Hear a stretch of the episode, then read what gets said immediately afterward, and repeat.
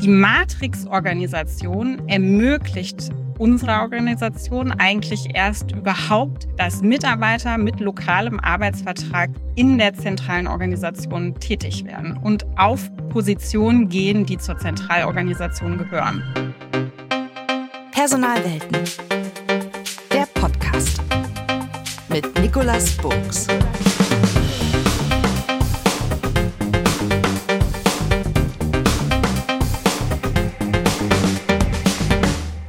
Herzlich willkommen zu einer neuen Episode von Personalwelten. Informieren, inspirieren, aber auch diskutieren und dabei ganz unterschiedliche Aspekte, Persönlichkeiten und Möglichkeiten, vor allem im Bereich Personal oder Personalarbeit kennenzulernen.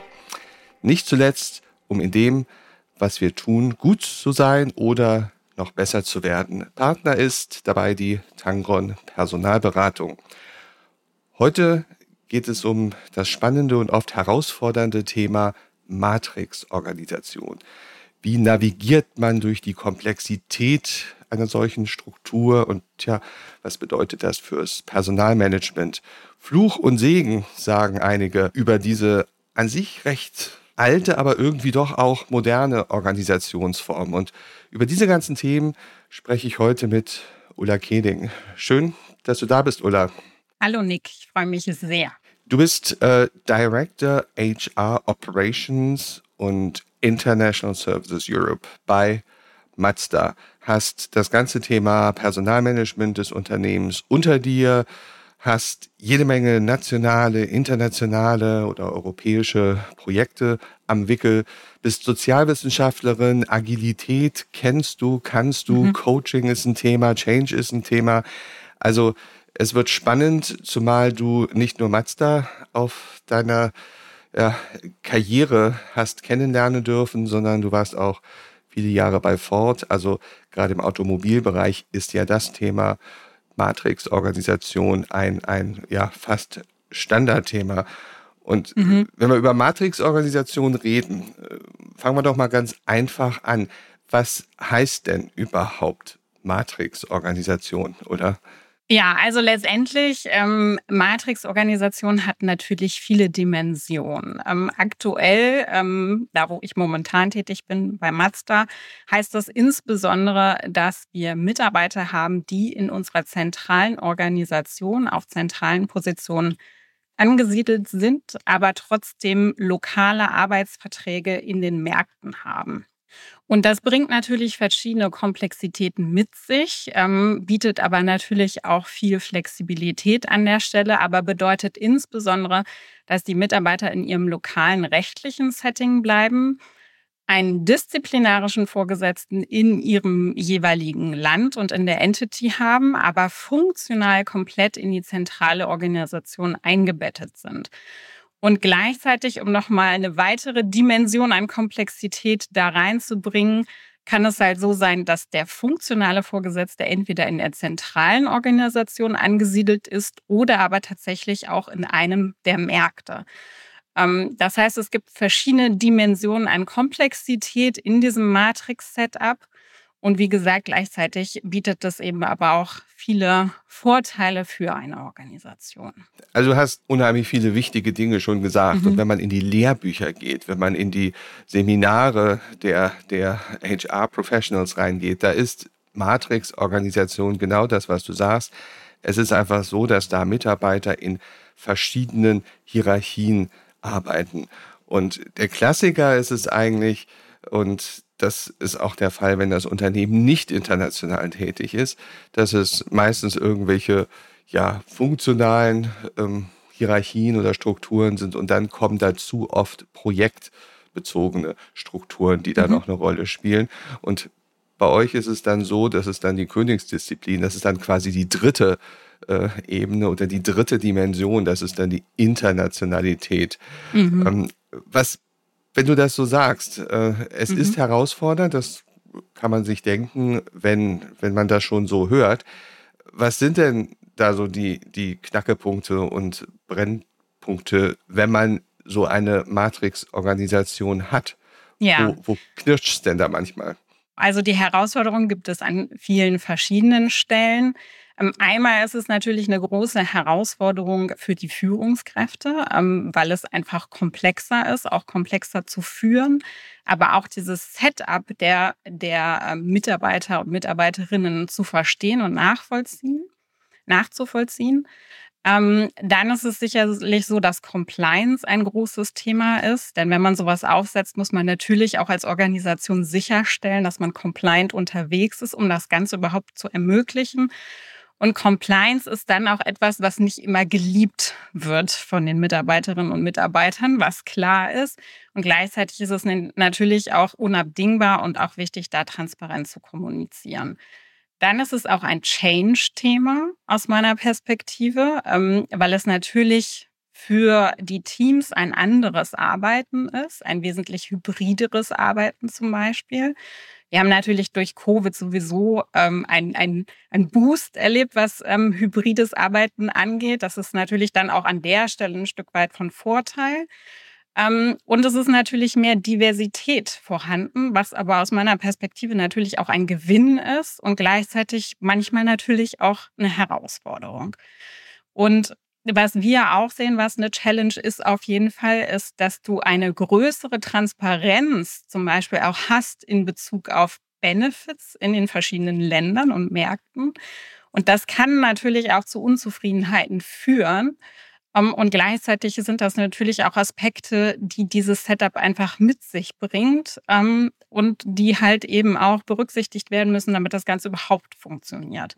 Also dieses ganze, dieses ganze Transparenzthema, das ist ein mhm. ganz, ganz großes, was kommt. Wenn du ja. auf einmal Matrix-Organisationen hast, die über die ganzen, ich sag das mal bewusst zugespitzt, Silos von Abteilungen, Bereichen, ähm, Divisions, oder eben auch Ländern hinweg geht, ähm, dann wird alles transparent. Das ist nicht nur der Jobtitel, die Funktionsbezeichnung, das mhm. ist nicht nur ähm, die Benefits, das ist auch das Gehalt, die Vergütung, ja. ähm, die Büroausstattung. Mhm. Es wird alles transparent. Was Richtig. heißt denn das jetzt für eine Personalerin wie dich? Ja. Was bedeutet denn das, diese riesige Transparenz? Ja, das bedeutet vor allem die, Trans also, ne, die Transparenz erstmal anzunehmen und anzuerkennen auf jeden Fall, aber sie auch gut, sage ich mal, zu managen. Und ich finde es immer ganz wichtig, auch offen und ehrlich und authentisch mit den Leuten umzugehen und auch anzuerkennen, ne, dass da Unterschiede sind, sie aber auch gleichzeitig zu erklären. Und da auch in den Diskurs durchaus zu gehen. So, das denke ich ist ganz wichtig. Und was wir ja wirklich auch gemacht haben, ist, dass wir wirklich auch geguckt haben, dass wir zum Beispiel Führungskräfte gut trainieren, damit die sich dieser Unterschiede bewusst sind und auch entsprechend zum Beispiel damit umgehen können, wenn die Mitarbeiter auf sie zukommen und sagen, hey, hör mal, ich habe gesehen, äh, bei euch ist die Ausstattung eine ganz andere als bei uns. Ähm, warum ist das denn eigentlich so? Ich hätte das auch gerne zum Beispiel. Ne?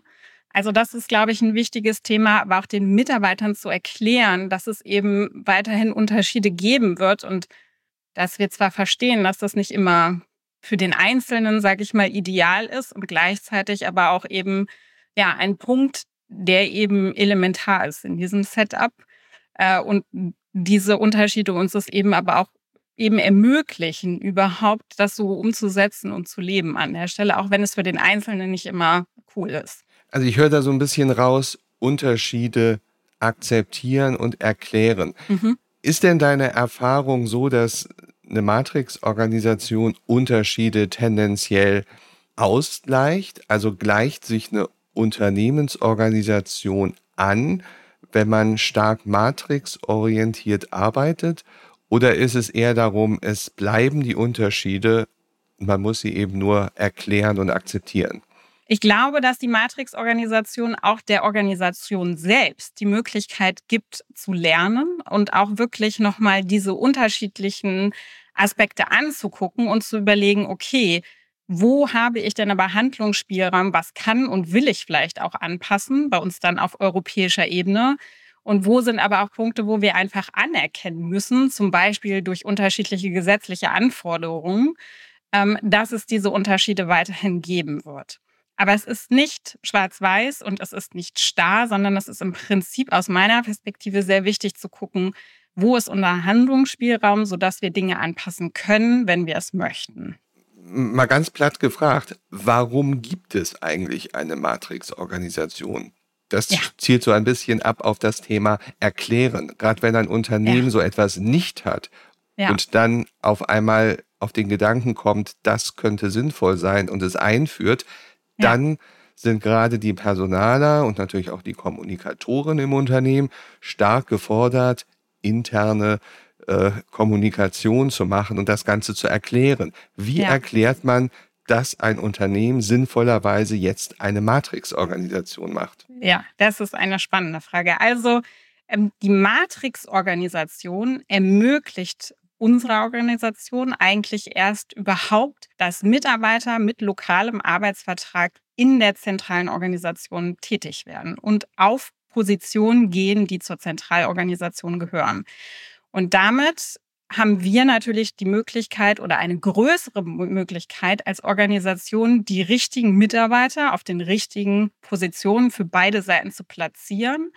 Und gleichzeitig ermöglicht das aber auch den Mitarbeitern in Europa eine wesentlich größere Entwicklungsmöglichkeit, weil das Spektrum an Positionen, für die ich berücksichtigt werden kann, natürlich ein wesentlich größeres ist.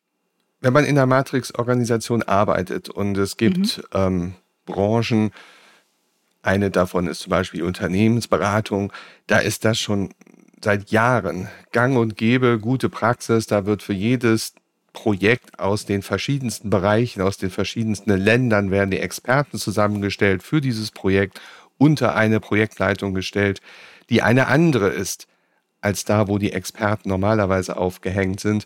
Und nach Ablauf des Projektes löst sich das Ganze wieder auf und es wird eine neue Projektkonstellation gebaut. Wenn man das jetzt übt und kann, was braucht es denn seitens einer Führungskraft, fangen wir mal an mit der Führungskraft, die für Personal verantwortlich ist, das dann in Matrix-Konstellation arbeitet. Was muss diese Führungspersönlichkeit können und besonders gut können? Ja, ich glaube, Kommunikation ist key an der Stelle auch.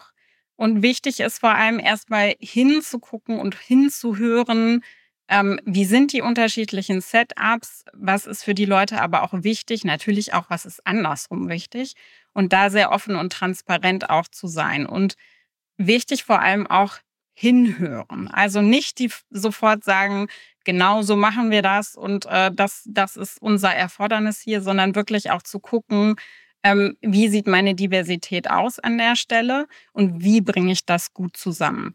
Wir haben zum Beispiel manchmal die Herausforderung, dass wir in den unterschiedlichen Ländern auch unterschiedliche Gegebenheiten haben, was in Bezug auf Arbeitszeiten angeht oder auch Arbeitskultur an einem Freitag zum Beispiel.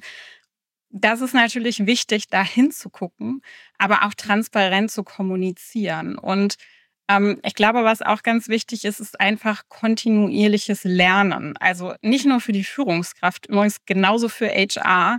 Also nicht von Anfang an zu sagen, so wie wir es aufgesetzt haben, ist es perfekt und genauso machen wir das, sondern immer wieder auch hinzugucken und zu schauen, hey, wie funktioniert das eigentlich und müssen wir irgendwas anpassen? Du hast jetzt den Punkt angesprochen, HR. Hm. Ähm, wie ist es denn? Ist denn HR auch Teil einer solchen Matrix-Organisation oder ist HR eigentlich ausgenommen von der Begeisterung für Matrix-Arbeiten?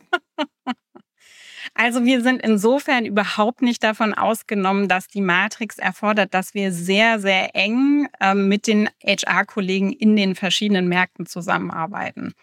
Weil natürlich durch das Matrix-Setup ähm, das absolut erforderlich ist.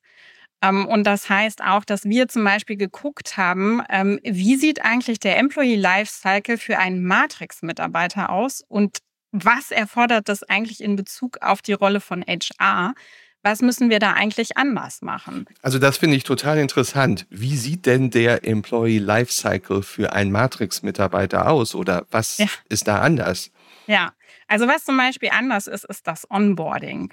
Wir ähm, haben mittlerweile einen speziellen Prozess definiert für das Onboarding von Matrix-Mitarbeitern. Und das ist zum Beispiel auch ein Learning gewesen. Das haben wir nicht von Anfang an gemacht und haben dann aber festgestellt, aber eigentlich ist es wirklich das, was die Leute brauchen. Weil die kennen zwar das Unternehmen an sich, aber kennen bestimmte Aspekte in der Zentralorganisation zum Beispiel nicht. Die arbeiten auf einmal anders als vorher. Und all diese Dinge haben wir halt dann berücksichtigt in einem speziellen Onboarding-Prozess für Matrix-Mitarbeiter. Aber was ist da denn jetzt das Spezielle? Also was bekommt mhm. ein Matrix-Mitarbeiter anders oder ausschließlich, was ein Nicht-Matrix-Mitarbeiter vielleicht nicht kriegt oder gar nicht braucht. Ja, also zum Beispiel nochmal eine andere Intro in Bezug auf unsere Zentralorganisation, weil es für ihn wesentlich wichtiger ist und der Mitarbeiter vorher auch so in diesem Setup nicht gearbeitet hat. Ähm, sicherlich, das ist aber auch kein One-Fits-All, ja. Also wir ähm, geben schon auch der Führungskraft ähm, Tools mit an die Hand, das zu designen, also es individuell zu designen, aber setzen eben bestimmte ähm, Bausteine mit voraus. Also die kriegen zum Beispiel auch ein bestimmtes Training in Bezug auf das Matrix-Setup, auch in Bezug auf Compliance oder aber in Bezug auf Arbeitsrecht auch. Ähm, dann gibt es auch einen Baustein, der sich hauptsächlich auf hybrides Arbeiten bezieht.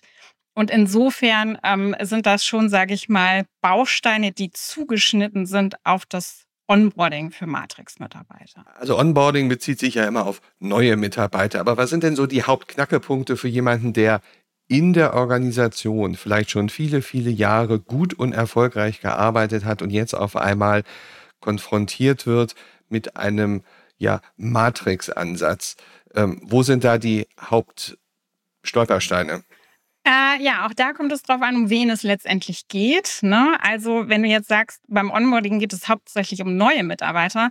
Also beim Onboarding geht es für uns auch hauptsächlich mit darum, um Mitarbeiter, die zwar schon bei Mazda sind, aber neu in dem Matrix-Setup sind. Und für die ähm, sehen wir eben ein Onboarding vor an der Stelle. Für jemanden, also das ist ein Onboarding in eine neue Organisationsform hinein. Also es ist jetzt nicht nur das ja. Onboarding genau. äh, als neuer Mitarbeiter bei Mazda, sondern genau. ah, das ist interessant. Genau. Warum habt ihr das gemacht? Also wie ja. ist das entstanden, dieses ja. Onboarding in eine neue Organisationsform? Genau, weil wir, wir haben das ganz am Anfang nicht gemacht und haben aber festgestellt, dass das was ist, was die Leute eigentlich brauchen und was wir auch als Feedback gespiegelt bekommen haben, weil das Arbeiten in der Matrix eben einfach anders ist für unsere Mitarbeiter und anders in vielerlei Hinsicht. Ähm, ich habe das gerade schon gesagt, wenn man dann auf einmal für eine andere Organisationseinheit arbeitet, dann sind vielleicht da die, die, die, die Meetingkultur zum Beispiel eine andere oder auch das rechtliche Setup ist ein anderes. Und ähm, da haben wir einfach festgestellt, da ist ein Bedarf da. Und deswegen haben wir diesen Onboarding-Prozess sowohl für die neuen Mitarbeiter, aber auch um die Führungskräfte zu unterstützen, eben designt, übrigens auch unter Einbeziehung der betroffenen Mitarbeiter, also die, die eigentlich schon durch den Prozess durchgegangen sind. Was haben die denn so an, an Input, an Ideen reingegeben? Also wo ihr gesagt habe, ach, das hätten wir vielleicht gar nicht gedacht, ja. dass das wichtig ist. Was sind denn so die zwei, drei Punkte, die da auf den Tisch kamen? Ja, zum Beispiel, ähm, wie bewegt man sich eigentlich, ähm, wenn man äh, in der zentralen Organisation dann vor Ort ist? Das klingt erstmal total äh, simpel und man stellt sich die Frage, wozu ist das denn eigentlich notwendig? Ähm, aber es ist zum Beispiel so, dass wir aus Compliance-Gründen kriegen die Mitarbeiter nicht alle Zugangsrechte im Vergleich zu äh, den Mitarbeitern, die einen lokalen Arbeitsvertrag haben. Und all solche Dinge einfach mal zu erklären und zu sagen, wieso, weshalb, warum und ähm, was könnt ihr machen oder was müsst ihr so und so machen. Welche Hotels müsst, könnt ihr buchen? Welche Rates habt ihr? Ähm, all diese Kleinigkeiten, an die man vielleicht am Anfang nicht denkt, ähm, all das haben wir einmal auch eben zusammengefasst, auch auf Grundlage von Feedback, was wir bekommen haben, um es den Leuten einfach einfacher zu machen an der Stelle. Wir sprechen jetzt ganz viel über lokal und äh, ja, äh, nicht lokale Verträge, Setups, Mitarbeiter. Das ist aber ja nur eine Facette von Matrix-Organisation. Mhm. Also dieses ja. ähm, äh, Länderbereiche ähm, oder Abteilungen. Äh, wie sieht das denn mit funktionalen ähm, Einheiten in der Matrix aus? Mhm. Also funktional versus projektorientiert. Was sind mhm. denn da die Themen, die da diskutiert wurden? Ja, also letztendlich ist es so, dass wir ähm, im Zuge von einer Transformation und der Etablierung von der Matrix eben auch wesentlich stärker Prozesse zentralisiert haben und automatisiert haben und im Prinzip dadurch auch eine wesentlich stärkere Serviceorganisation für die Märkte geworden sind. Und das ist natürlich in diesem Matrix-Setup aber auch super wertvoll, weil wir jetzt Kollegen haben, die eben eher regionales Wissen zum Beispiel mitbringen in Bezug auf den Markt. Also zum Beispiel weiß ein Kollege aus Italien, der vorher im Sales-Bereich tätig gewesen ist, vielleicht sehr gut, wie man in Italien ein Auto verkauft und ist jetzt aber zum Beispiel eher im strategischen Bereich in der Sales-Organisation bei uns tätig. Und das ist aus meiner Perspektive auch ein sehr großer Gewinn, weil natürlich der strategische Bereich eher dann auch von diesem Wissen profitiert und gleichzeitig wir natürlich auch sicherstellen, dass unsere lokalen äh, Kollegen eben auch ein größeres strategisches Wissen in Bezug auf das Unternehmen bekommen. Und insgesamt würde ich auch sagen, erfordert das Matrix-Konstrukt ähm, natürlich einen sehr, eine sehr viel größere crossfunktionale Zusammenarbeit, als wir sie vorher gehabt haben. Und das ist sicherlich auch ein Vorteil. Wie geht man denn als Personalverantwortliche mit der Thematik um? Und ich sehe das bei ganz vielen Unternehmen, die ich begleite. Ähm, da wird eine Organisationsform, Matrix-Organisation eingeführt, mhm. wo verschiedene Bereiche zentralisiert werden. Die werden sozusagen aus dezentralen Einheiten abgezogen. Die Mitarbeiter werden abgezogen. Das inhaltliche Arbeiten in dem Bereich wird in ein Spezialistenteam verlagert. Und das gibt durchaus auch, ja, ich sag mal, Tränen der Trauer, dass man für bestimmte Themen jetzt ja. nicht mehr ähm, verantwortlich ist, weil ja. dafür jetzt irgendwie andere verantwortlich sind. Wie geht man denn mit dieser ja, emotionalen Situation mhm. um? Ich glaube, es ist wichtig, ähm, dass man das anerkennt, dass das da ist und auch für normal bewertet, dass genau das, was du gerade beschrieben hast, dass diese Emotionen da sind und dass die zu solch einem Change-Prozess dazugehören. Das ist so das allererste. Ähm, und was aus meiner Perspektive auch sehr wichtig ist, ist, dass man in Form zum Beispiel von Retrospektiven sich gemeinsam anguckt, okay, wie funktioniert's denn jetzt eigentlich? Ne? Weil das eine ist ja, sage ich auch immer, so ein bisschen die Theorie, ja. Also man hat sich das alles ganz positiv vorgestellt. Und äh, die Realität ruckelt dann aber vielleicht doch an der einen oder anderen Stelle.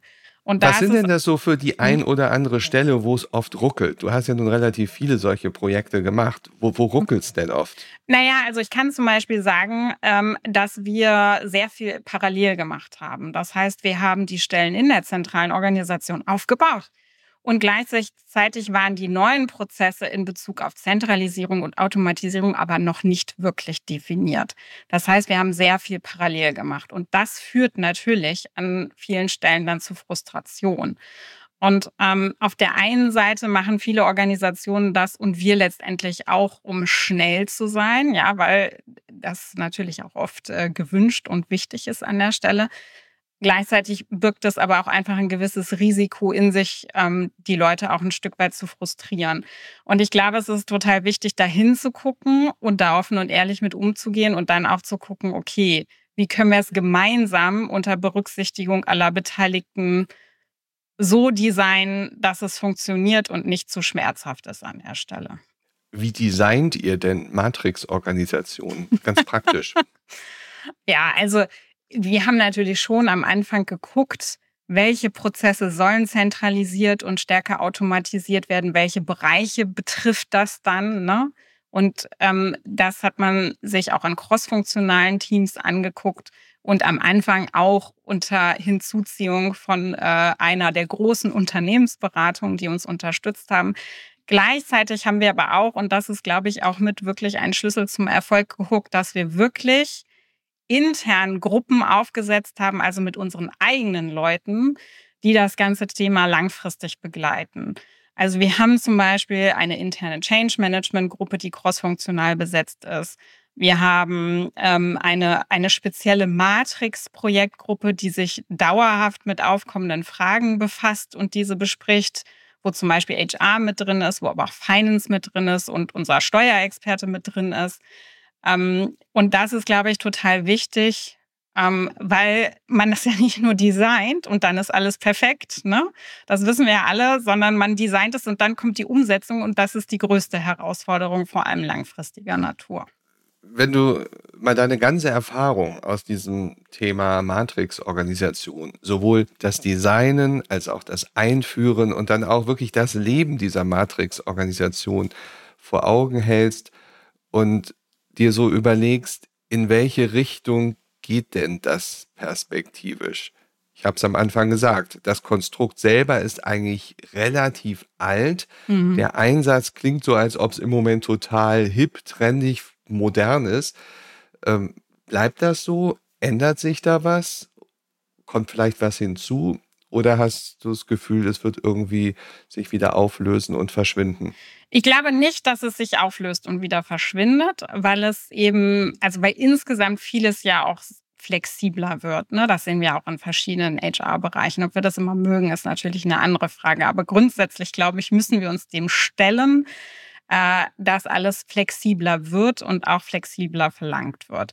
Insofern glaube ich, dass die Matrix eher etwas ist, was sich weiterentwickelt und wo wir aus meiner Perspektive auch auf jeden Fall besser werden können, wenn wir es wollen. Also mein Blick darauf ist wirklich, ähm, von und mit der Matrix zu lernen. Ähm, und dann kann sie, glaube ich, ein, ein sehr wertvolles, eine sehr, sehr wertvolle Organisation für alle Beteiligten sein. Ähm, aber sie ist weit davon entfernt, perfekt zu sein. Das wäre meine Perspektive darauf. Ich überlege mir jetzt gerade, ähm, ich wäre Personaler in einem Unternehmen, was das vielleicht alles noch nicht kennt, was erfolgreich ist mit einer traditionellen, ähm, vielleicht funktional aufgestellten Organisationsform. Und jetzt kommt auf einmal die Ansage, wir müssen, wir wollen umbauen in Richtung Matrix. Was sind denn die drei Tipps, die du den Personalern in diesem Unternehmen geben würdest, um sozusagen dieses, wir wollen jetzt eine Matrix-Organisation einführen? Ähm, was müssen die wissen? Was müssen sie bedenken? Worauf müssen sie sich einstellen, um da einigermaßen erfolgreich diesen Change in der Organisation zu begleiten oder auch anzuführen? Ja, ich glaube, das Erste, was total wichtig ist, ist erstmal zu verstehen, ähm, was ist der Grund? Warum will die Organisation das? Und das vielleicht auch zu challengen, wenn man das Gefühl hat, so richtig verstehe ich das noch nicht. Das ist, glaube ich, total wichtig, um im, in den weiteren Schritten erfolgreich zu sein und das auch gut umzusetzen. Das ist so das Erste. Das nächste ist, ich würde ähm, Matrix-Organisation immer agil implementieren. Das heißt, ähm, nicht zu denken, ich mache vorher alles perfekt und dann machen wir das genauso, sondern wirklich auch zu gucken, wie kann ich von der Organisation unterwegs lernen und das dann entsprechend unterwegs anpassen. Und wirklich auch crossfunktional zu arbeiten. Also wirklich mit verschiedenen Beteiligten in der Organisation zu gucken, was braucht die Organisation, was brauchen die Leute an der Stelle, die natürlich wesentlicher Bestandteil sind und wie können wir gemeinsam sicherstellen, dass wir diesen Herausforderungen begegnen und gute Lösungen für alle finden. Und vielleicht mein letzter Tipp, immer auch ein bisschen äh, Demut mitbringen. Das klingt jetzt vielleicht sehr pathetisch, aber das ist äh, tatsächlich wirklich, glaube ich, wichtig, weil am Ende des Tages, das ist für mich zum Beispiel super wichtig, den Leuten immer wirklich, die betroffen sind davon, die in erster Linie davon betroffen sind, auf Augenhöhe zu be begegnen, weil die wissen immer am besten, wie fühlt sich die Matrix eigentlich tatsächlich an und von denen kann man dann auch am meisten lernen. Jetzt haben wir ganz viel, ganz abstrakt auch gesprochen. Wenn du mal in dich reinhorchst, gibt es denn irgendwie ein konkretes Erlebnis, ein Gespräch, ein Meeting, eine Erfahrung, die du gemacht hast, wo du danach gesagt hast, wow, das ist eigentlich das, wie es perfekt war und sein sollte. Und äh, hier hat genau die, die Einführung, Umsetzen, das Arbeiten mit Matrix super gut geklappt. Gibt es so ein, ein, ein Moment, ein Erlebnis, eine Geschichte? Um, ich glaube, es gibt mehrere Geschichten tatsächlich. Was aber für mich zum Beispiel eine sehr schöne Beobachtung war, ist, ich habe das ja vorhin zum Beispiel gesagt, dass wir diesen Onboarding-Prozess für Matrix-Mitarbeiter gemacht haben. Und das haben wir gemacht, weil wir zum Beispiel auch eine Retrospektive gemacht haben mit den Leuten, die in der Matrix wirklich arbeiten und die das Thema mit hochgebracht haben. Und mit denen haben wir letztendlich auch zusammen uns nochmal diesen Prozess angeguckt. Und wenn ich mir zum Beispiel angucke, wie engagiert die sind, uns auch Feedback dazu zu geben. Also die könnten ja frustriert sein und sagen, das habt ihr Kacke gemacht, ne? Und jetzt, äh, jetzt erklären wir euch mal irgendwie, wie ihr es hätte, äh, hättet das richtig machen müssen. Aber so überle äh, also so erlebe ich die gar nicht. Ich erlebe die so, dass die wirklich ein großes Interesse daran haben, dass wir das gemeinsam besser machen. Und das alleine zeigt für mich, wie wichtig und wertvoll das ist und dass die Leute das akzeptieren und auch in diesem Setup arbeiten wollen. Und das ist für mich sehr positiv an der Stelle zum Beispiel. Und dafür gibt es sicherlich noch viele andere Beispiele. Und mit diesem wunderschönen Beispiel dazu passt auch ja ein, ein Zitat, was ich äh, in der Vorbereitung äh, gefunden habe. Ein Zitat von jemandem, der prägend war für die ganze Automobilbranche, äh, nämlich kein geringerer als Henry Ford, der nämlich gesagt hat, Zusammenkommen ist ein Beginn, Zusammenbleiben ein Fortschritt und Zusammenarbeiten, das ist Erfolg. Vielen, vielen Dank, liebe Ulla, dass du hier warst. Das hat Spaß gemacht. Ich glaube, du hast viele Impulse gegeben und ja, ich würde sagen, alles Gute für dich, alles Gute für die Matrix-Organisationen, die du begleiten oder einführen darfst. Und ja, danke für die Offenheit des Teilens deiner Erfahrungen. Vielen Dank, Nick. Mir hat es auch sehr viel Spaß gemacht. Danke. Diese und alle anderen Episoden findet ihr auf der Website www.personalwelten.de und natürlich auf den üblichen Kanälen. Einfach dort abonnieren, damit ihr die nächsten Episoden nicht verpasst. Für mich heißt es jetzt Tschüss für heute und bis zum nächsten Mal. Am Mikrofon war Nikolas Bogs.